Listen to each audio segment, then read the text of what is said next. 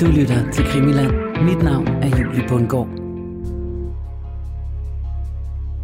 Og så skyder de grønhandleren med sammen, og øh, konen hun råber op, øh, og bliver chokeret selvfølgelig, forfærdelig chokeret. Manden bliver skudt lige for øjnene af hende.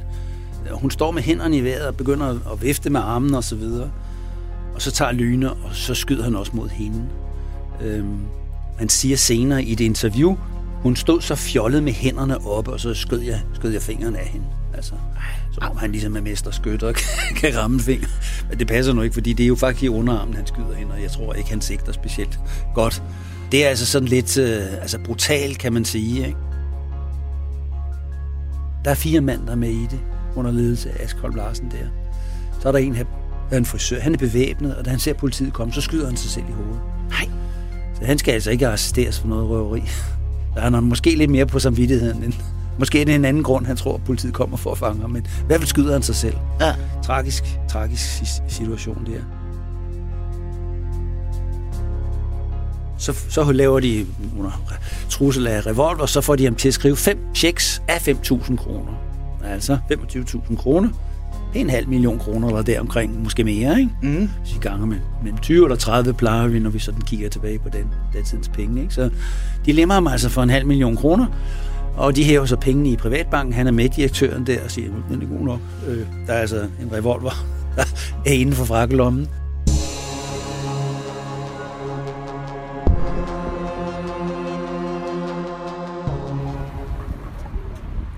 Selvom det stadig kun er formiddag, bager solen allerede denne her tirsdag den 8. august 1944. Solen har gennemvarmet bygninger og brosten, så varmen stråler fra alle overflader. Svend Åge Geisler nikker til sine kompagnoner og stiger ind i taxaen og sætter sig på bagsædet ved siden af sin faste makker Ingolf Asbjørn Lyne. Taxaen ruller fra kantstenen, og der sidder de, Store Bjørn og Lille Bjørn, på bagsædet af taxaen, der ruller mod Frederiksberg. Store Bjørn ruller vinduet ned, læner sig tilbage i sædet og lader den friske luft køle hans ansigt og stryger fingrene igennem det let svedige pomadesatte hår. Imens sidder Lille Bjørn og stiger koncentreret ned i bilens bund. Han åbner en mappe, for så at trække to pistoler op ad den, for at inspicere skydevåbne. Han sikrer sig, at hanen bevæges frit og ubesværet, og slæden glider som den skal, for så til sidst at sikre sig, at der er patroner i magasinet. Mens motoren snorer under bilens varme kølerhjelm, åbner Storebjørn øjnene og ser på husene, der glider forbi, og konstaterer, at de nærmer sig deres destination. I det taxaen ruller op til kantstenen på Peter Bangs vej 74, tager Storebjørn tre hurtige indåndinger, efterfulgt af en lang udånding, og så stiger han ud. Storebjørn nikker indforstået til deres kompagnon, der bliver ved taxaen, for så at gå sammen med Lillebjørn over mod døren til grønhandler Schmidt i stueetagen. De kan gennem butiksruden konstatere, at der er flere kunder i butikken, end de havde regnet med, men det rører dem ikke. Så flår de døren op og går ind i butikken med hævede pistoler.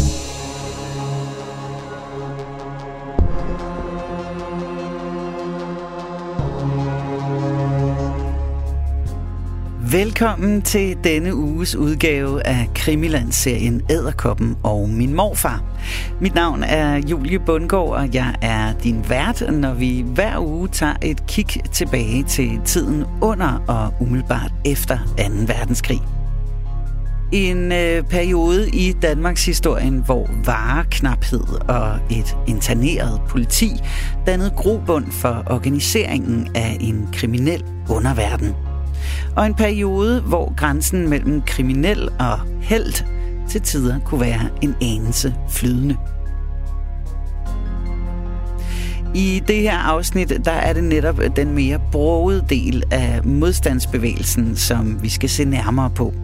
Mere specifikt makkerparet Storebjørn og Lillebjørn, der på den ene side handler i modstandsbevægelsens ærne, og som på den anden side benytter modstandskampen til at dække sig ind, når de begår simpel berigelseskriminalitet.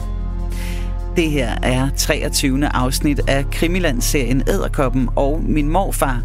Et afsnit, vi kalder for Storebjørn og Lillebjørn.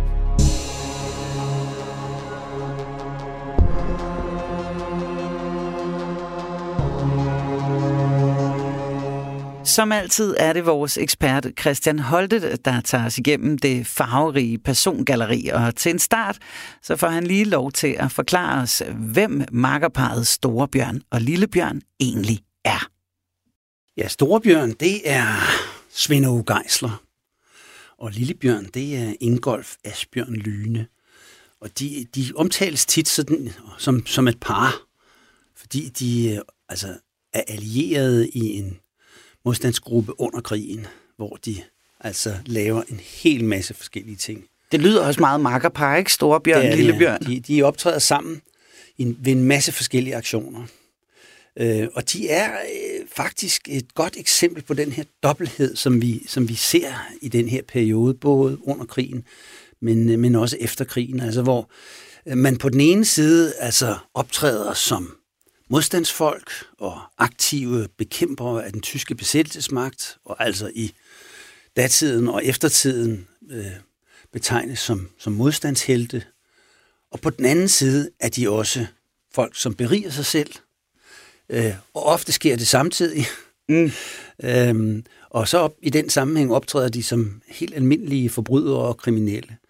Øhm, og de forsøger selvfølgelig altid at, ligesom at sige, at, at det, det, de laver af kriminelle ting, det er noget, de er nødt til at gøre øh, i modstandsbevægelsens tjeneste, fordi man har behov for penge, og man har behov for at gå, begå noget ulovligt og lave ting og sager for at undgå at blive fanget af tyskerne og den slags. Mm. Øh, men de kommer til at gå over stregen. Det gør de i mange tilfælde. Og det, øh, det er så kommet frem senere hen, altså forskningen og folk, der har siddet og kigget i arkiverne, har kunnet konstatere, at Ja vel, de lavede en lang række modstandsaktioner, men de lavede sandelig også alt muligt andet ved siden af. Og det er det, som er den, den fascinerende del af det, og som også er et udtryk for den her periode.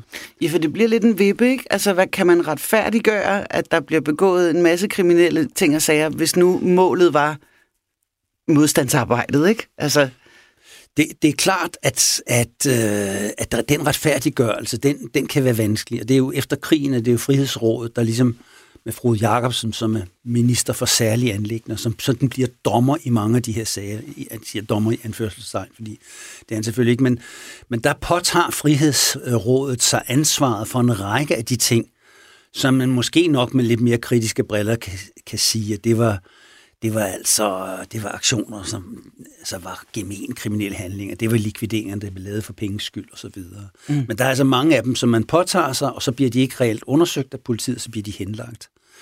Og Storebjørn og Lillebjørn bliver faktisk ikke straffet for noget, som helst af det, de har begået under krigen. Altså, øh, efter krigen bliver de straffet begge to, men det er så for, det er så for deciderede kriminelle handlinger. Fordi de fortsætter i det spor, eller? Ja, altså Lillebjørn er sådan set Ingol, Ingol Asbjørn Lyne. Han er sådan set kriminel før krigen, og har et par domme, og lige i starten af krigen, der får han også en dom for noget bedrageri og noget tyveri, tror jeg det er, ikke? Øhm, og så kommer han så ind i modstandsbevægelsen og bliver illegal meget af tiden. Øh, og bliver også fængslet faktisk på et tidspunkt, altså for noget illegal aktivitet, der kommer i Horserød fra af Horserød-lejren. Øhm, men efter krigen, der bliver han så fængslet, der får han en række øh, domme, og her er en rigtig alvorlig en, som vi kommer tilbage til. Makkerparet Svend Åge Geisler og Ingolf Asbjørn Lyne, eller Storebjørn og Lillebjørn, specialiserer sig altså i likvideringer i modstandskampen. Men ligesom så mange andre, som vi har beskæftiget os med her i serien, så bliver de en personificering af den dobbelthed, der præger perioden. For på den ene side, så arbejder de jo for modstandskampen, men de går måske også lige et par ekstra skridt, hvis der kan komme nogle penge ud af det. Men de møder hinanden øh, altså i midten af krigen, om man så må sige. Øh, og de bliver, øh, de bliver ligesom ført sammen i en, en undergruppe, som jeg tror sådan er løst tilknyttet Holger Danske Folkene. Og de deltager i forskellige typer af modstandsaktioner men efterhånden så begynder de at få et speciale. Og det, de specialiserer sig i, det er likvideringer. Og det begynder Holger Danske jo, Bopa gør også, altså at virkelig at praktisere 43, slutningen af 43, 44, og så rigtig alvorlige i foråret 45, der bliver foretaget rigtig mange likvideringer. Og øhm, det skal der selvfølgelig folk til at lave det her arbejde. og man, man siger jo, det er stikkere, der, der har stukket modstandsfolk, eller det er Øh, danskere, der går i tysk tjeneste og opererer som, som politifolk for tyskerne, eller, eller folk, som på anden vis altså bekæmper modstandsbevægelsen. De, de skal likvideres, og det gør man selvfølgelig, fordi det, det er officielt krig, og så, så, så må man gøre, gerne gøre den slags ting. Og de fleste af dem er selvfølgelig også regulære likvideringer, men det er ikke specielt godt koordineret. Der er ikke sådan en instans, der tager stilling til, hvem skal likvideres eller ikke likvideres. Der er sådan forskellige, frihedsråd har nogle folk siddende, og man har et centralt kartotek, hvor man prøver at føre noget, noget statistik over, hvem der gør hvad, og man samler oplysninger ind. Og der er jo en skov af illegale blade, som udnævner og peger på alle mulige forskellige, som kunne have begået et eller andet øh, som modstandsbevægelsen er modstander. Og, og, og der, ud fra det, så bliver der altså foretaget en række likvideringer. Noget af det kommer som ordre fra frihedsbevægelsen og folk, ledende folk i frihedsbevægelsen, og andet er simpelthen noget, hvor modstandsgrupper tager et initiativ selv. Det er altså, en helt selvtekst. Fuldstændig. Ja. Det kan være en lokal gruppe, der siger, ham der, han er stikker, så farer man ud og skyder ham. Øhm, der er ikke nogen retssag, der er ikke nogen domstol? Der er ikke retssag, der er ikke specielt nogen undersøgelser og sådan noget. Der er selvfølgelig i, i, i nogle af likvideringer, der foregår der deciderede undersøgelser. Altså politiet har jo folk, og især efter at politiet er taget i efteråret 44, der er der en del politifolk, som altså går i illegalitet. De bliver ikke fanget af tyskerne og kommer til koncentrationslejre, som, som de fleste af dem gør. Over 2.000 politifolk kommer i koncentrationslejre. Men altså, der er en række, der undslipper, de ikke på tjeneste eller når på en eller anden måde slippe igennem nettet. Mm. Og de går i i, tjen, i modstandsbevægelsens tjeneste, og nogle af dem sidder og laver arbejde med at prøve at undersøge, hvem er de her folk, som man mistænker for at være stikkere. Og der, der er nogle af dem, der laver det her kartoteksystem. En anden er politiadvokat Volmer Nissen, som jeg måske tror, vi har omtalt tidligere, som arbejder med, med oplysninger. Han er ansat i statsadvokaturen, som, man, som tyskerne lader altså køre videre og der har han så tilgang, tilgang til kartoteker og forskellige andre former for oplysninger. Han har et net af, af folk, han snakker med. Øhm, og han, øh, han laver også undersøgelser, men, men mange likvideringer, det er altså som sagt simpelthen noget, man, man foretager på egen hånd. Mm. Kan, kan man sige, at meget af det, der sker efter krigen slutter med, med for eksempel de korrupte politimænd og alt muligt, at det måske i virkeligheden lidt starter her, forstået på den måde, at der, der bliver jo noget miskmask mellem grænserne, når politimændene og kriminelle mødes i modstandsgrupper på en eller anden måde. Ja, Volmer Nissen, han har skrevet sine erindringer, øh, politiadvokaten, som vi er senere chef for øh, Københavns narkopoliti og meget i medierne på et tidspunkt. Men han har skrevet sine erindringer, der fortæller han netop om, hvordan han mødes med Svend Aage Geisler og Ingolf Lyne der. Og, altså, det er nogle, altså, nogle hårde bananer. Det kan mm. han godt mærke. Han selvom han er en meget ung mand, så har han allerede en vis erfaring i omgå omgås kriminelle, så han kan godt se, at, at de altså både har bærer modstandskappen, men så sandelig heller ikke er bleg for at lave kriminalitet i, i eget, øh, hvad skal man sige, regi. Og han er med til at undersøge nogle af sagerne, også efter krigen.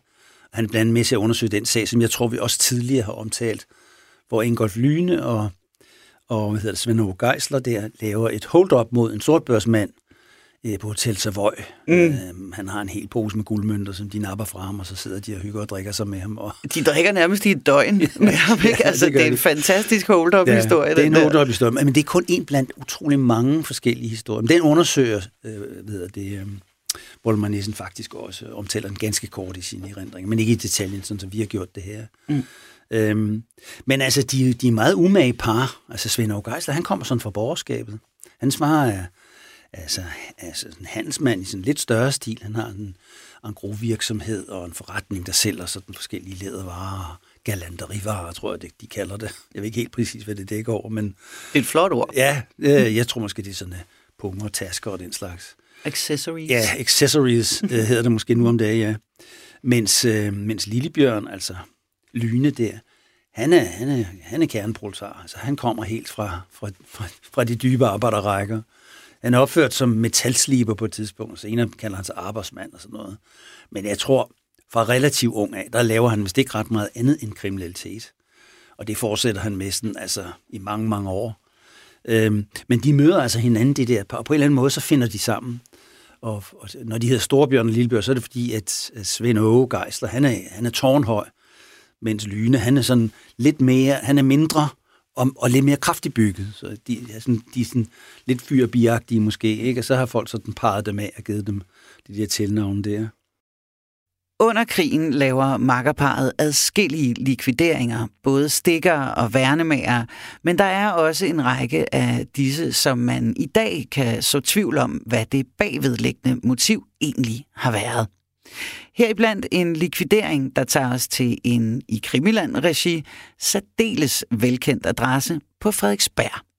Men mest kendt er et, en likvidering, de foretager øh, på Peter Bangs vej, nummer 74.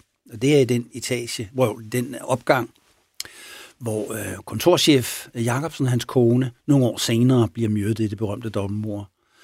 Men der har de altså kigget på en grønhandler, der hedder Schmidt, og den 8. august 1944, der kører der så en taxa op foran øh, den her grønhandlerforretning, og udstiger der to mænd, øhm, og de går så ind i øh, den her forretning, og den ene er Geisler, og den anden er Lyne.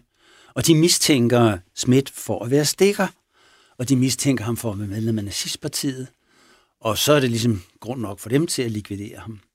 Men så, kom, så, øh, så, så ruller den her taxa op foran øh, forretningen, og så udstiger der to, øh, to mænd, og den ene er Geisler, og den anden er Lyne. Og de er bevæbnede, og de går ind i forretningen, og så laver de hold-up mod grønhandleren, for at værfe kunderne ud af forretningen, og så spørger de, hans kone, grønhandlerens kone, er også i forretningen, og så spørger de øh, grønhandleren der, er du medlem af DNSAP? Nej, siger han så, det er, det er flere år siden, jeg meldte mig ud. Ja, siger konen, han er, han er slet ikke medlem af det der. Det er han ikke mere. Ja, det tror de så ikke rigtigt på. Øhm, og så skyder de grønhandleren med det samme, og øh, konen, hun råber op, øh, bliver chokeret selvfølgelig, forfærdeligt chokeret. Manden bliver skudt lige for øjnene af hende. Og hun står med hænderne i vejret og begynder at vifte med armen og så videre. Og så tager Lyne, og så skyder han også mod hende. Øhm, han siger senere i et interview, hun stod så fjollet med hænderne oppe, og så skød jeg, skød jeg fingrene af hende. Altså, som om han ligesom er mesterskytter og kan ramme finger. Men det passer nu ikke, fordi det er jo faktisk i underarmen, han skyder hende, og jeg tror ikke, han sigter specielt godt. Men, men det er altså sådan lidt øh, altså brutal, kan man sige. Ikke? Afstumpet? Ja, meget afstumpet, meget brutal. Ja. Og så tømmer de kasseapparatet, jeg tror, de får en 3-4.000 kroner. Så flygter de ud i taxaen og drøner videre. Øhm, og så kører de ind til Kongens Nytorv, hvor de, er, de, har, øh, de holder til i sådan en øh, uh, damemode forretning, som der er en forretningsmand, der har, hvor det er som ligesom bandens, om så må sige, modstandsgruppens uh, skjulested. Øh, og det, det siger de selvfølgelig, at det er et røveri, der er sket i friheds, frihedsbevægelsen, om så må sige, modstandsbevægelsens tjeneste.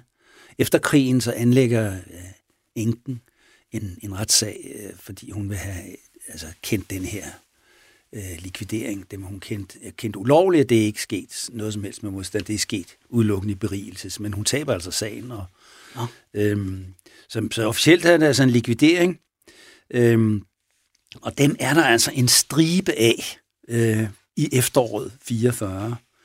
Et par dage senere, der kører de ud til en barbermester Schmidt, han hedder også Schmidt i øvrigt, og hans kone, som har en, øh, ja, eller barbermesteren har en forretning i Aarhusgade, og øhm, ham skyder de også.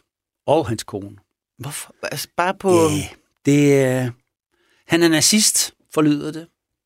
Øhm, de, jeg ved ikke helt præcis, om de også hugger penge der, men øh, lidt senere, så øh, kører de hen og øh, skyder en, øh, en stikker, som hedder Petersen, øh, i restaurant Scandia.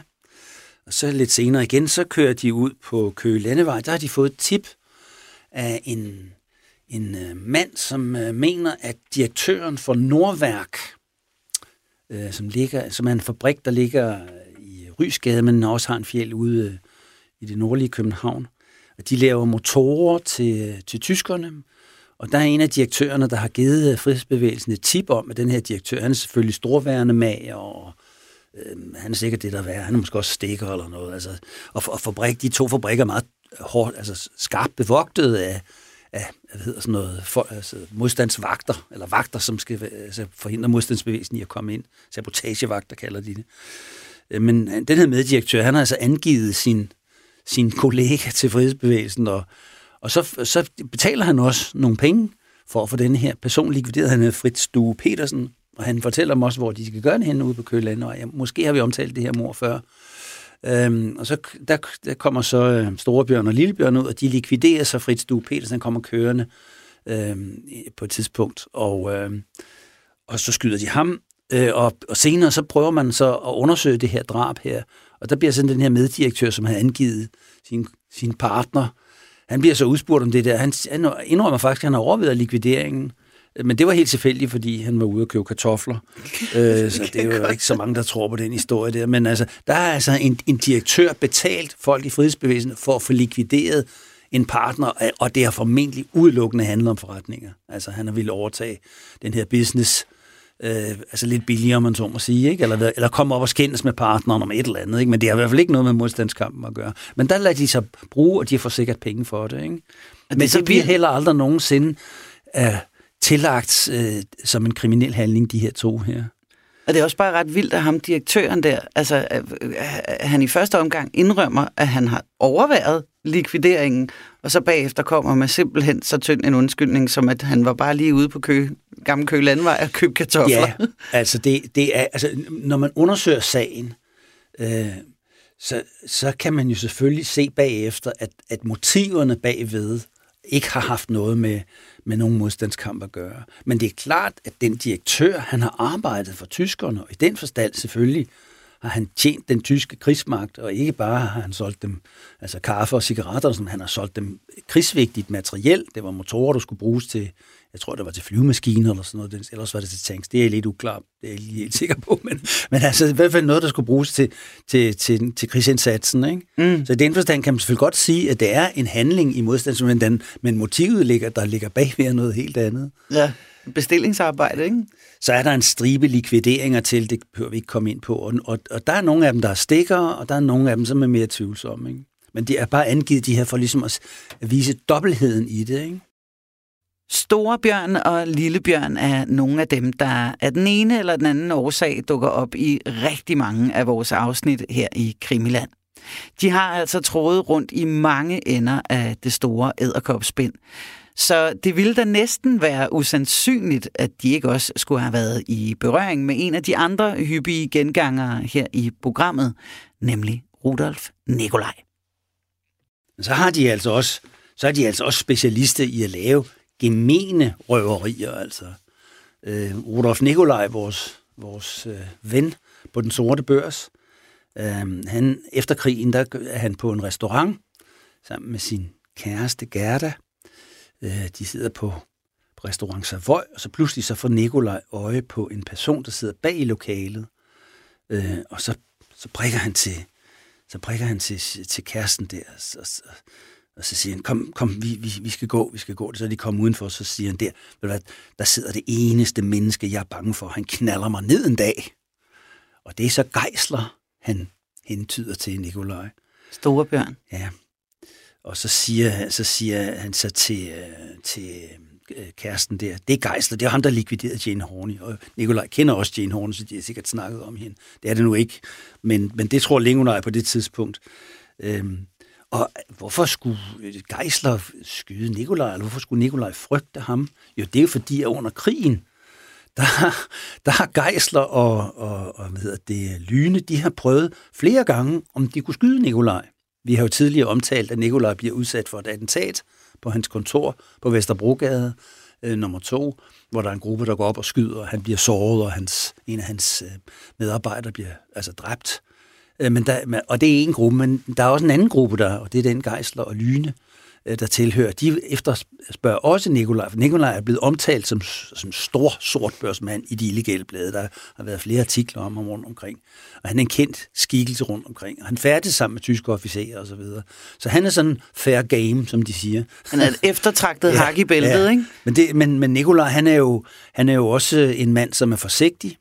Og han, øh, på et tidspunkt, så så er der, øh, øh, så er han på en restaurant inde på Kongens Nytorv, og der ser han så øh, Geisler og Lyne og nogle andre sådan opstillet i sådan likvideringsformation, om man så må sige. Altså han kan, den, der er noget far på ferie her. Men han når at undslippe. Han har tre bodyguards med sig, Nikolaj, som, som, lykkes, som det lykkes altså at beskytte ham, og på en eller anden måde så opdager de der frihedskæmpere, at ja, det bliver nok lidt mere end bare en enkelt likvidering, det her, så, så de trækker sig tilbage. Men det er helt klart, at man er kommet med det formål at skyde ham. Øhm, og senere så lykkes det dem rent faktisk at få fat på Nikolaj. De, øh, Nikolaj, han er på Hotel Nordland på det tidspunkt, hvor han sidder og øh, forhandler med nogen, og, eller også fanger de ham på hans værelse. Jeg er lidt uklar på, hvordan det egentlig foregår. Men i hvert fald, så, så vil de ikke skyde ham den her gang, fordi nu har de behov for penge. Og de ved, at han har penge på hotellet. Øhm, han har mange kontanter, siger Nikolaj. Men den er rigtig nok, men de ligger altså nede i, hos portieren i hans boks dernede. Nå, det lyder jo meget sandsynligt. Nå, så må de gå derned, og så lykkes det Nikolaj at gå derned alene. Altså han siger, jeg henter pengene til jer, eller sådan et eller andet, jeg ved ikke. De er åbenbart ikke helt øh, skarpe nok. Så Nikolaj han farer ned, og så får han portieren til at ringe til det tyske sikkerhedspoliti. De kommer så med fuld udrykning. Det hører de der modstandsfolk for lønnet af bagtrappen og så videre. Det gejsler lynen der. Øh, men der er de altså over i den her business, hvor det handler om at afpresse folk for penge. Og dem er der rigtig mange historier af. Vi, vi har så nævnt et par stykker af dem. Øhm, men til sidst får de faktisk fat på nogle af Nikolajs penge, fordi Nikolaj, han har en, en uh, assistent, som øh, øh, skal ud og, og, og købe nogle ting, og sådan noget. så han er godt udstyret med penge. Han bliver sendt i byen for at købe lagen og øh, dynebetrækker, som er de store eksportører af til, til tyskerne. Og ham fanger så modstandsfolkene på et tidspunkt, øh, også på et hotel i Vesterbro, og så, så, så holder de ham op, om man så må sige, og så napper de alle hans penge, større som penge. Så, øh, men altså, efterfølgende, efter besættelsen, så øh, møder Nikolaj faktisk Geisler. Det er også efter den øh, situation der, hvor han har siddet og følt sig lidt truet på restauranten. Så siger Geisler, hvad er Nikolaj, skal vi ikke tage en pilsner? Øh, ja, jo, siger Nikolaj, det kan vi da godt. så drikker de en pilsner faktisk på restaurant Vivex, og så sker der vist ikke rigtig mere. Men, øh, men Lyne, han er også med i billedet på det tidspunkt i efterkrigen, og der indleder han samarbejde med, med Nikolaj og, og Linde, og det kan vi så komme lidt tilbage til senere hen. Historierne om makkerparet Storebjørn og Lillebjørns mange aktioner tager os fra de måske mindre kendte værnemager og stikkere, også i en retning af noget, der efterfølgende bliver betragtet som en af de helt store konspirationer. En konspiration, der for Storebjørn og Lillebjørn viklet ind i en større kabale af udenlandske efterretningstjenester, nemlig mordet på Jane Horney. Men, men øh, under krigen, så øh, er de så i gang med de her likvideringer, og så bliver de så på et tidspunkt bliver de bedt om en særopgave. Øhm, det er fra øhm, øh, modstandsbevægelsen og øhm, øh, hvad hedder det, de danske militærfolk, som er placeret i Stockholm, som er interesseret i at få lavet en, øh, en aktion hvor de skal likvidere en, hvad de kalder en storspion, og det er Jane Horney, vi snakker om. Og ja, hvem var Jane Horney? Jane Ebba Charlotta Horney var den dansk-svenske modstandskvinde, som blev mistænkt for at være spion af nærmest alle krigens parter. Gestapo i Danmark troede, at hun arbejdede for britterne eller Sovjet, og den danske modstandsbevægelse var overbevist om, at Jane Horney arbejdede for tyskerne. Og det er altså her store bjørn Svend O. Geisler og Lillebjørn, Ingolf Asbjørn Lyne, kommer ind i billedet. Og hun er, er modstandsbevægelsen mistænkt for at lave bedrive spionage for tyskerne. Hun færdes frem og tilbage mellem grænserne. Sverige, Danmark, Tyskland, Berlin, omgås med tyske officerer. Øhm, hun er gift med en svensk... Hun er gift med en svensk redaktør. Ja. Øhm, øh, Grandberg hedder han. Og, øhm, og han er på et tidspunkt udstationeret som, øh, som hvad hedder sådan noget, pres, pressekorrespondent i Berlin. Og der tager hun med ned og kommer til at kende rigtig mange sådan, altså, tyske officerer. Øh, jeg tror ikke, det er helt et tilfælde, at han kommer til Berlin. Jeg tror faktisk, det er noget, der er nogen, der arrangerer, at han kan komme derned. Det kan vi lige komme tilbage til. Mm. Øhm, men hun er mistænkt for at være spion, og modstandsbevægelsen og de her militærfolk oppe i Stockholm, de vil gerne have hende likvideret. Og så sender de så øh, gejsler og lyne til Stockholm, hvor det lykkedes dem, der er Jane Horney så på det tidspunkt i Stockholm, hvor det lykkedes dem at, at opspore hende og Øh, de drikker bajer og øl og champagne og alt muligt andet med hende. De har jo så åbenbart godt med penge. og har det vældig hyggeligt. I 14 dage i Stockholm turer de rundt på restauranterne og morer sig. Og jeg tror nok måske, at Jane Horn, hun bliver sådan lidt, lidt lun, eller, øh, eller i hvert fald øh, begynder hun at komme lidt sammen med Geisler øh, og få tillid, tillid til ham og så videre. Øhm, og det er så meningen, at, at de skal øh, narre Jane Horney til at rejse tilbage til Danmark. Der stod en hel del artikler i danske altså illegale blade om, at Jane Horney er spion. Og det mener hun jo bestemt ikke, hun er. Hun mener faktisk, hun arbejder for den samme sag øh, som modstandsbevægelsen. Øhm, og når hun omgås øh, tyske øh, altså, øh, hvad hedder det, militærfolk og, og øh, politifolk og sådan noget, øh, så er det sådan set kun for at få oplysninger, som hun så giver videre. Øhm, det er i hvert fald hendes egen forklaring. Øhm, men så hun er sådan set ivrig for ligesom at, at få renset sit navn, og de aftaler så, at øhm, så skal hun da tage med til Danmark, så kan hun rense sit navn der og tale med de rigtige mennesker og sådan noget. Men det er fra deres side, at det kun er påskud. Meningen er, at hun så skal likvideres på vej over sundet.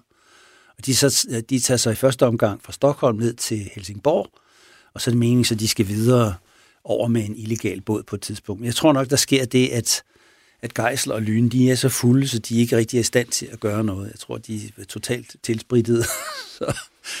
Eller også er det ikke meningen, de skal gøre det. Jeg ved, I hvert fald er det ikke dem, som, øh, som foretager selvlikvidation. Det er, en, det er en, en anden gruppe modstandsfolk, men, men det er stadigvæk ligesom et led i den operation, og Jane Horney kommer så over med en båd, der skal sejle øh, fra Høganæs, som ligger lidt nord for Helsingborg, og skal den sejle over, jeg tror, til Gilleleje eller deromkring. Men det kommer aldrig så langt, fordi da de kommer ud midt, midt på, altså i international farvand, de er meget, meget, meget omhyggelige med, at det må ikke ske på svensk grund, det skal være på international farvand. Det mener de så, at de er nået, og så bliver hun så skudt, og man vinkler nogle kæder om de benene på hende, så bliver hun smidt ud, og så videre, bliver aldrig fundet. Vi skulle lige til at spørge, fordi hvorfor likviderer de hende ikke bare i de 14 dage, de turer rundt med hende i Sverige? Ja, er der en det, grund til, at ja, det skal det er, foregå det er grund til, midt at, på vandet? Ja, det er, Sverige er jo neutral, mm. og uh, det vil være en pinlig sag, hvis modstandsbevægelsen begynder at likvidere svenske statsborgere i Sverige, og det bliver opdaget. Det kan man ikke have, fordi man er jo meget afhængig af svensk velvilje og Altså det er svenskerne sådan, om som siger, vender det blinde øje til alle de her operationer, man laver mm. med at smule våben, og man køber våben officielt og inofficielt, og alt det der. Det svenske kystpoliti skal ikke lave for meget ballade. Så hvis der ligesom kommer sådan en sag eller flere af den slags ting, så vil det jo besværligt gøre arbejdet, og det er man slet ikke interesseret i. Så de er meget omhyggelige med det der. Hun skal ikke hun skal ikke skydes på nogen måde i Sverige, så hun skal altså over sundet, og så opfinder den her historie her. Øhm, og der, har, der er jo skrevet utrolig mange bøger om den her øh, e-, episode her. Der findes også mange forskellige teorier om, hvordan det egentlig kan være, hun bliver dirigeret. Altså, en af teorierne er, at hun har fået øh, for meget kendskab til de her såkaldte dobbeltruter, altså hvor man på den ene side sejler våben, og på den anden side sejler man sortbørsvarer og guld og alt muligt andet, og samarbejder med tyskerne om, at de så ligesom kan vende det blinde øje til, til nogle af de her transporter, fordi at man også sælger varer til dem. Og sådan helt det der dobbeltspil, der foregår, som vi ved er foregået, men selvfølgelig ikke kender omfanget. Og det har hun på en eller anden måde måske fået noget at vide om, og det kan man jo ikke have, at hun render rundt med den viden. Den anden teori er selvfølgelig, at hun har været spion for tyskerne, og hun har givet oplysninger om modstandsbevægelsen osv. Og så er der en tredje teori, at der findes formentlig flere end det, men så er der en tredje teori, som jeg selv hælder til, at hun i virkeligheden er svensk spion. Hun arbejder for den militære efterretningstjeneste. Det er der, hvor øh, chefen hedder Peter Sen, øh, og han er også våbenfabrikant, ham har vi tidligere hørt om, at han sagde, forsøger at sælge våben øh, sammen med en tysker, der hedder Willy Daugs, til modstandsbevægelsen, og de får solgt 3-4.000 maskinpistoler osv. Efter krigen bruger de så selv våben til Israel sammen med Rudolf Nikolaj. Men, men hun skulle angiveligt, ifølge den teori, arbejde for dem, og er blevet sendt til Tyskland, og er blevet sendt til Danmark, og hele det spil, hun laver, det er et led i at få oplysninger til den militære efterretningstjeneste og hele det spil, hun laver sammen med danske øh, opværfolk, det er et led i, i forsøg på at lave fredsforhandlinger, som der er visse dele af det tyske militær, der laver udenom Hitler og Himmler og sådan noget, forsøger at lave en eller anden, de kan lave en fredsslutning. Altså, sådan kubagtige, og det skulle mm. hun også ligesom undersøge, og det er man også interesseret i at få videre om. Så alt det der, men, men det bliver jo så på en eller anden måde forpurret af en anden del af den svenske efterretningstjeneste, som er misundelige, og så øh, får man likvideret hende og får nogle danskere til at foretage sig, lave det beskidt arbejde. Det er en lidt mere indviklet historie, men, men altså, det er bare for at sige, at, at hele det spil, det internationale spion, det bliver altså Svend Aage Keisler og Lyne involveret i.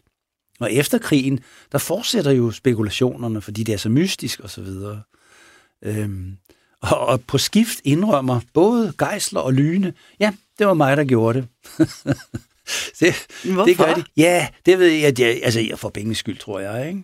Jo, men hvorfor indrømmer de? De havde jo slet ikke noget med det at gøre. Nej, altså, ja, jo, de havde altså, noget de med det at gøre.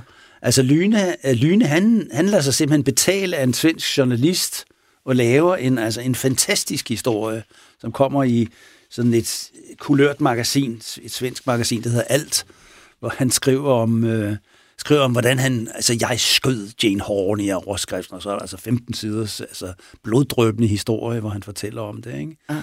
Øhm, og øh, og det, det, det passer jo ikke, men han får penge for det, ikke? og indrømmer så senere, at det, det gjorde jeg, fordi at jeg fik penge for det. Og Geisler indrømmer også over for øh, altså journalister, han havde noget med det at gøre. Ikke? Mm. Og på et tidspunkt, så er de i Sverige selvfølgelig for, at de skal handle cigaretter eller et eller andet, eller smule eller noget. Så bliver de arresteret begge to af det svenske politi og bliver forhørt.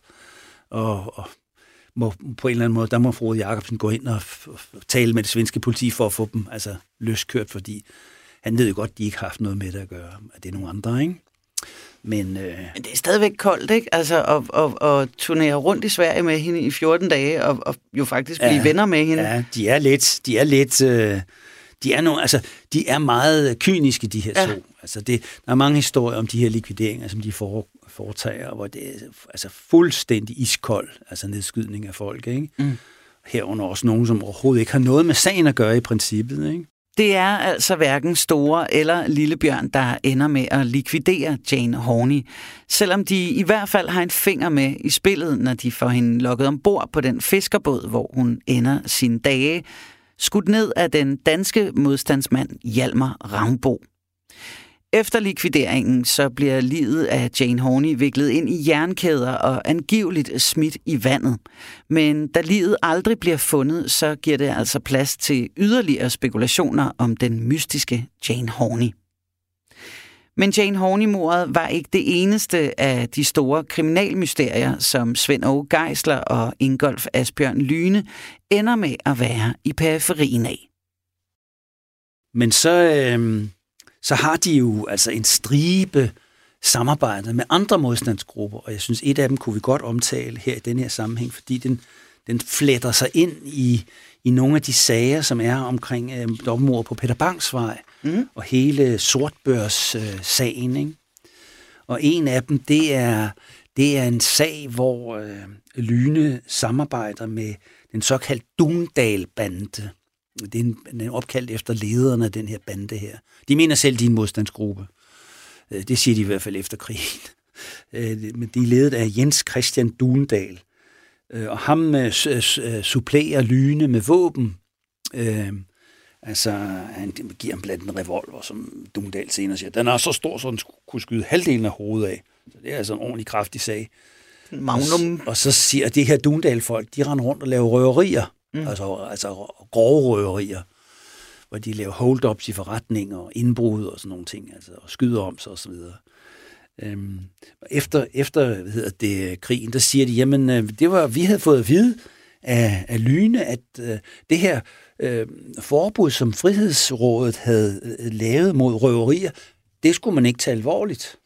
Det var bare noget, man sådan sagde, altså offentligt ud af til. Det er altså Lyne, der siger det til Dundal. Det bruger de så senere som et forsvar, fordi de siger, at de her røverier lavede vi i frihedsbevægelsen. Nå, det er der så ikke nogen, der tror på, at de vil få nogle hårde straf og sådan noget.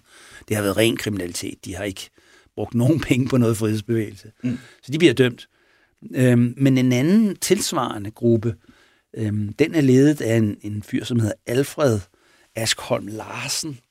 Og han er en virkelig kulørt type. Øh, han, har, han starter sin øh, karriere som våbensmugler øh, under den spanske borgerkrig. Øh, der smugler han våben. I første omgang smugler han til øh, republikens side. Øh, han, han, han betegner sig selv som skibsredder. Han har altså åbenbart et skib, selv i en helt ung alder, jeg ved ikke helt, hvordan at det kan være, der er han kun sådan i slutningen af 20'erne, hvor han begynder at smule våben til republikanerne. Og om han gør det sammen med Richard Jensen i samarbejde, det ved jeg så ikke, men det påstår han i hvert fald. Og han påstår også, at han, når han så alligevel er dernede, så kan han også sejle nogle våben til nationalisterne, altså frankostyrkerne. Så jeg sælger våben til dem alle sammen, siger han på et tidspunkt. Nå, okay. Under krigen, øh, der, der, der laver, han, laver han også en hel masse forskellige ting. Han starter i, øh, i oktober 43, der sejler han med jøder til Sverige. Han har sådan et stort skib, øhm, men han tager sig også betalt for det. Det må man sige. Øh, det kommer frem efter krigen, at han øh, laver to meget, blandt andet to meget store transporter. En transport, hvor han sejler med 170 jøder på én gang. De har nok stået tæt på det skib. Det må nok også have været en lidt større fartøj i hvert fald. Mm. Men det får han 70.000 kroner for. Altså 400 kroner per styk. Og lidt senere i oktober, der sejler han 230 jøder, også til Sverige med den samme båd, og det får han 100.000 kroner for, og sådan cirka omkring 400 kroner. Så det var han altså betaling for.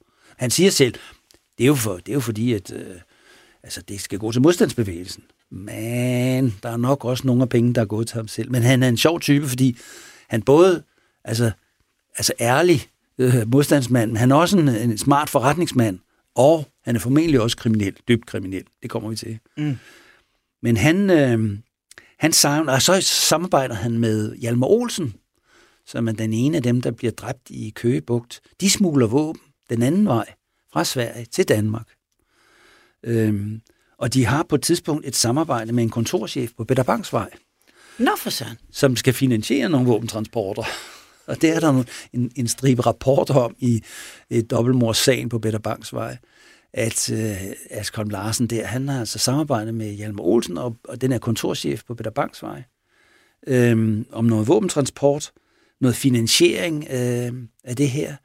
Og så da politiet vil undersøge ham nærmere, gå nærmere på klingen her efter krigen, øh, og i, i 49, tror jeg det er, 48-49, øh, så bliver han spurgt om det her, så siger han, jamen det kan jeg da godt fortælle jer om. Ja, siger politiet, det vil vi gerne høre. Jo, men øh, han sidder i fængsel på det tidspunkt. Øh, jo, men øh, jeg, skal have nogle, jeg skal have noget strafnedsættelse, fordi jeg er uretfærdigt dømt. Ah, det kan politifolkene fra Frederiksberg ikke rigtig øh, hjælpe ham med. Mm. Så siger han, så har jeg ikke mere at snakke med jer om, og så klapper han i. Og det er forfærdeligt trist for opklaringen af dobbeltmord på Peter Banks, for jeg tror faktisk, han ved rigtig, rigtig, rigtig meget. Øh, jeg tror også, han ved, hvem der har begået morderne. Men altså, det, øh, det kan han i hvert fald ikke fortælle politiet, når de ikke kan, kan få noget igen. Og grunden til, at han sidder i fængsel, det er, fordi han har samarbejdet med Lyne. Og Lyne, han har fortalt ham præcis det samme, som han fortæller til Jens Christian Duldal i Duldal-banden. Altså det her, frihedsbevægelsen har sagt, vi laver ikke røverier i modstandsbevægelsen. Altså det skal man ikke tage alvorligt. Det skal man slet ikke tage alvorligt, fordi det er bare noget, de siger. Vi har brug for penge, så I kan godt lave nogle røverier. Og de laver sådan nogle røverier, øh, de samarbejder med Lyne, i, i nogle af avisreferaterne og i nogle af de rapporter, som er i øh, Æderkop-sagen og i øh, Peter Bangsvej-sagen, der står der, at Lyne, Asbjørn Lyne, der Lillebjørn, at han er Asbjørn Larsens overordnede, og det tvivler jeg lidt på. Det er sådan, men altså, formentlig er, at det er sådan en, en, en eller anden form for uafhængig gruppe, der opererer i samarbejde med Lyne, hans gruppe, som også er tilknyttet løst Holger Danse, men også flere andre grupper. Det er sådan en løs struktur på det tidspunkt. Det er ikke sådan en fasttømmet organisation. Er heller ikke rigtig lige nogen steder, man kan skrive, at øh, den nej, og den gruppe nej, hører til der nej. og der og sådan noget. Og kommunikationen er jo selvfølgelig også vanskelig, fordi at mange af de her mennesker er jo altså færdes illegalt, og man kan ikke sådan lige ringe til dem på telefonen og sådan noget. Så det, Præcis. det er sådan lidt mere løs samarbejde. Så hvis vi lige holder tungen lige i munden, så får Lillebjørn altså virkelig forbundet nogle tråde i det store æderkoppespind, når han arbejder sammen med Dundal-banden, der ledes af Jens Christian Dundal, og en lignende bande, der bliver ledet af Alfred Askholm Larsen, som udover at kunne linkes til Rudolf Nikolajs forretningspartner, modstandshelten Hjalmar Olsen, også trækker tråde til kontorchef Jacobsen, der jo er et af offerne i det uopklarede dobbeltmord på Peter Bangsvej. Men de går så i gang, og de laver altså en hel masse forskellige ting. Øh, de laver hold-ups af forretningsfolk. Altså, de får blandt andet en tips om, at der er en grosserer, øh, som, øh, altså han skulle være sådan en slags stikker eller noget, altså de, de er lidt uklar på det, og Lyne siger, I skal til at undersøge ham der. Han, han, har, han har mange penge, og så, jeg tror han også har stikker eller noget, altså, og så farer de ud til ham, så, så laver de under trussel af revolver, så får de ham til at skrive fem checks af 5.000 kroner. Altså 25.000 kroner. Pæn halv million kroner eller deromkring, måske mere, ikke? Mm. Hvis vi ganger med, med 20 eller 30 plejer vi, når vi sådan kigger tilbage på den datidens penge, ikke? Så de lemmer ham altså for en halv million kroner, og de hæver så pengene i privatbanken. Han er med direktøren der og siger, den er god nok. Øh, der er altså en revolver, der er inden for frakkelommen. Og så, øh, ja, det, laver, det nummer laver de med flere forskellige. Der er en anden, som bliver lemmet for 5.000 kroner. Så laver de øh, et hold-up på altså nogle bar, hvor de altså for alle folk til at, at smide deres tegnebøger og så videre. Og det er alt sammen selvfølgelig frihedsbevægelsens tjeneste. Og det, noget af det er sikkert rigtigt, ikke? og noget af det, det, er, det kommer tilbage igen. De efter krigen, der åbner den her grosseres kone en dag øh, posten, eller det postmand kommer med et rekommenderet brev til hende, og der ligger så 25.000 kroner i kuverten. Bare sådan lige? Ja. Så, så, tak for lån, står der så. Ikke nogen afsætter Modstandsbevægelsen, ja. Med venlig hilsen. Ja, det er så Asger Larsen, der har sendt pengene tilbage igen. Han har åbenbart mange penge. Han siger selv, at han, han på de her forskellige handler her, hvor han sejler med jøder, det tjente jeg et par millioner på. Det, han sejlede med våben under en spanske borger, det tjente jeg også et par millioner for. Han køber faktisk også nogle skibe og sådan noget. Efter, efter krigen er der en lang række sager med skibe, han har lavet reparere på værfter, som man ikke har betalt regningen for og sådan noget. Så han har jo åbenbart altså, godt gang i forretningerne, men samtidig så laver han også gemene hold-ups. Mm.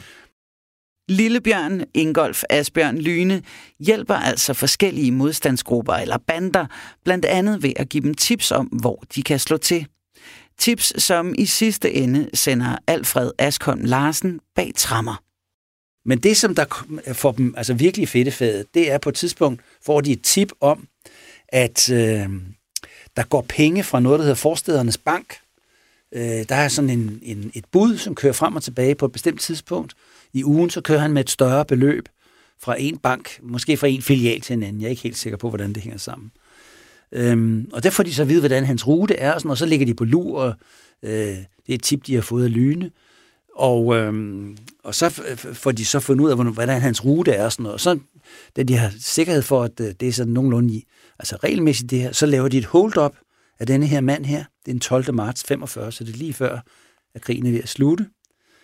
Så laver de hold-up, og røver ham øh, bankbud for 175.000 kroner. Wow, det, øh, det meste af det i kontanter, men en del i checks også. Og øhm, jeg, jeg tror ikke, de slår ham eller skyder ham eller noget, men, men efter krigen, så bliver de så sigtet for det her øh, røveri, øh, og da politiet kommer og vil anholde øh, de her forskellige mænd, der er fire mænd, der er med i det, under ledelse af Askholm Larsen der. Så er der en her, der er en frisør, han er bevæbnet, og da han ser politiet komme, så skyder han sig selv i hovedet. Nej. Så han skal altså ikke assisteres for noget røveri. Der er han måske lidt mere på samvittigheden, end, måske er det en anden grund, han tror, at politiet kommer for at fange ham, men hvad vil skyder han sig selv? Ja. Tragisk, tragisk situation der. Men de tre andre, de bliver så, uh, Larsen og de der tre, de bliver så anholdt og sidder så fængslet og bliver sigtet for det her, og de siger selvfølgelig, jamen det gjorde vi i modstandsbevægelsens tjeneste. Det var helt klart. Og vi har altså vidner på det. I kan indkalde Lyne som vidne, og han var vores forbindelsesmand opad i systemet, og han er jo ikke straffet noget. På det tidspunkt fremstår han faktisk som en meget kendt modstandsfolk, modstandsmand. Nej, øh, både Lyne og Geisler bliver omtalt i bladene. Mm. Øh, der er et, øh, ser et, en artikel, som senere hen er blevet genoptrykt mange forskellige steder, hvor de samles på en bar, de gamle modstandskæmper, og sidder og snakker om gamle aktioner, så bliver de fotograferet til, jeg tror det er Billedbladet, og sidder og smiler og sådan noget, altså de gamle helte og sådan noget. Ikke? Mm. Så de er sådan kendte modstandsfolk.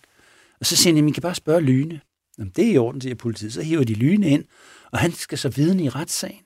Og så siger han, det, det havde jeg overhovedet ikke noget at have det i. Altså, der var ikke noget med nogen frihedsbevægelse, sagt, at det var ikke, det var helt i orden at begå og det har de aldrig nogensinde sagt til mig. Og jeg tror heller ikke, jeg har sagt det til dem. Altså, det kan jeg ikke lige huske i hvert fald. Ej, Så han lusket. benægter altså i retten at have sagt til Askolm Larsen, at det kunne de roligt gøre i frihedsbevægelsens, med frihedsbevægelsens sådan, altså man sige, skjulte velsignelse. Ja. Ikke? Øhm, om de har troet på Lyne eller ej, om Lyne har sagt det eller ej, tja, Det er ikke godt at vide. Øh, men i hvert fald så belægter Lyne at have sagt det. Jeg tror faktisk, han har sagt det, fordi det er den samme historie, som han så har fyret af til, til Dundal der. Mm. Øh, så Asger Larsen, han får fem år psykopat øh, forvaring der og kommer ind og sidder i Hestevester. Og, og når han får det, så fordi han har faktisk en række domme fra før krigens tid, mm. efter han har holdt op med at sejle våben i Spanien, der kommer til Danmark og altså har en, en stribe domme for forskellige kriminelle forhold. Så han er sådan en vaneforbryder. Og så kommer man i psykopatfængsel, om man så må sige. Ja. Øh, så der sidder han altså, da de så vil snakke mere om politiet efterfølgende. Øh, men han, han er altså indgår i samarbejdet med, med Lyne og indgår i samarbejde med Hjalmar Olsen og forhandler med kontorchefen, og en mand, der ved rigtig, rigtig, rigtig meget om formentlig den kreds omkring kontorchefen, som har lavet smuglerier under krigen, og også efter krigen, hvor man smugler klædestoffer til English House. Og det tror jeg, at øh, både Hjalmar Olsen og Askom Larsen, og måske også Lyne, har på en eller anden måde været med i, eller været stærkt vidne om. Så, så det er jo et ret vigtigt vidne, altså Askom Larsen, som politiet lidt lader fare, ja. fordi de ikke går med på hans vilkår. Ja. Det gør de, fordi at de folk, der kommer fra Frederiksberg, det er den gruppe af politifolk, som jeg tror ikke helt er overbevist om, at det her mor skulle have noget baggrund i sortbørskredse, men som mere hælder til den teori, at det er noget med ægteskabelige opgør, elsker, eller altså forsmået elsker, eller noget af den stil, eller indbrudstyv tilfældigt kommer forbi, og så videre. De, mm. de kan ikke rigtig se den her øh, øh, fint borgende, øh, borgerlige, altså borgerskabs kontorchef, at han skulle have noget med det her at gøre. Ikke? Så jeg tror ikke rigtigt, de tror på Asger Larsen, som jo er vaneforbryder, sidder på psykopatanstalten, døv, dømt for grove røverier. Ikke? Altså, skulle man give ham noget som helst, fordi han så måske ved noget? Nej, så langt gider man ikke gå, vel? Mm. Han, han er slet ikke så vigtig brik, og de tænker ikke, han kan vide noget. Fordi hele den her baggrundshistorie, som vi nu fortæller her, den står måske ikke klart for dem på det tidspunkt. Nej. Og derfor sker der faktisk ikke mere ved det. Han er afholdt en to-tre rapporter, så sker der ikke mere. Øh, men det er lidt ærgerligt, fordi når vi ved, hvad for nogle forbindelser han har, så kunne det have været spændende at høre, hvad han havde at sige. Mm. Øh, men det får vi altså ikke mulighed for. Grundlaget for alt det, vi har snakket om, ikke? Det er hele den der dobbelt dobbelthed. Ja, deres historie fletter sig ind i mange af de andre historier, som vi har, har været inde på i den her serie indtil nu. Efter krigen overtager Svend Åge Geisler sin fars lædervareforretning og fortsætter sin livsstil med druk og fest, som i sidste ende fører til, at han ikke kan overskue forretningen og ender med at få en bøde på 40.000 kroner. Det får ham til at rejse til USA i 1953, hvor der er flere rygter om, hvad han bruger tiden på. Blandt andet så påstår han selv, at han arbejder for CIA. Men han kommer i sidste ende tilbage til Danmark med en ødelagt ryg og til en tilværelse som invalidepensionist, hvor han drikker på værtshuse og fortæller historier fra krigens tid. Modstandsmanden Storebjørn ender sine dage i 1968 uden for Køge, hvor han blev myrdet med en lægtehammer af en af dem, han har siddet i drikkelag med hele dagen.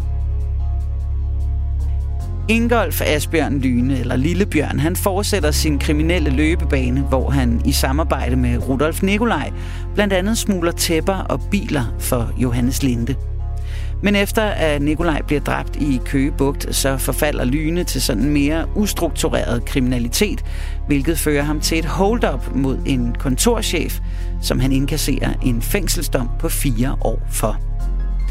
Efterfølgende så holder han sig ude af kriminalitet og ender med at leve et langt liv, indtil han dør som 90-årig i 2006. Det var, hvad vi havde plads til i denne uges udgave af Krimiland. Mit navn er Julie Bundgaard, og jeg er din vært, og Frederik Holst har klippet og tilrettelagt. Som altid, så var det Christian Holtet, der tog os med tilbage i tiden og guidede os igennem det farverige persongalleri, der udgør den kriminelle underverden i tiden omkring 2. verdenskrig.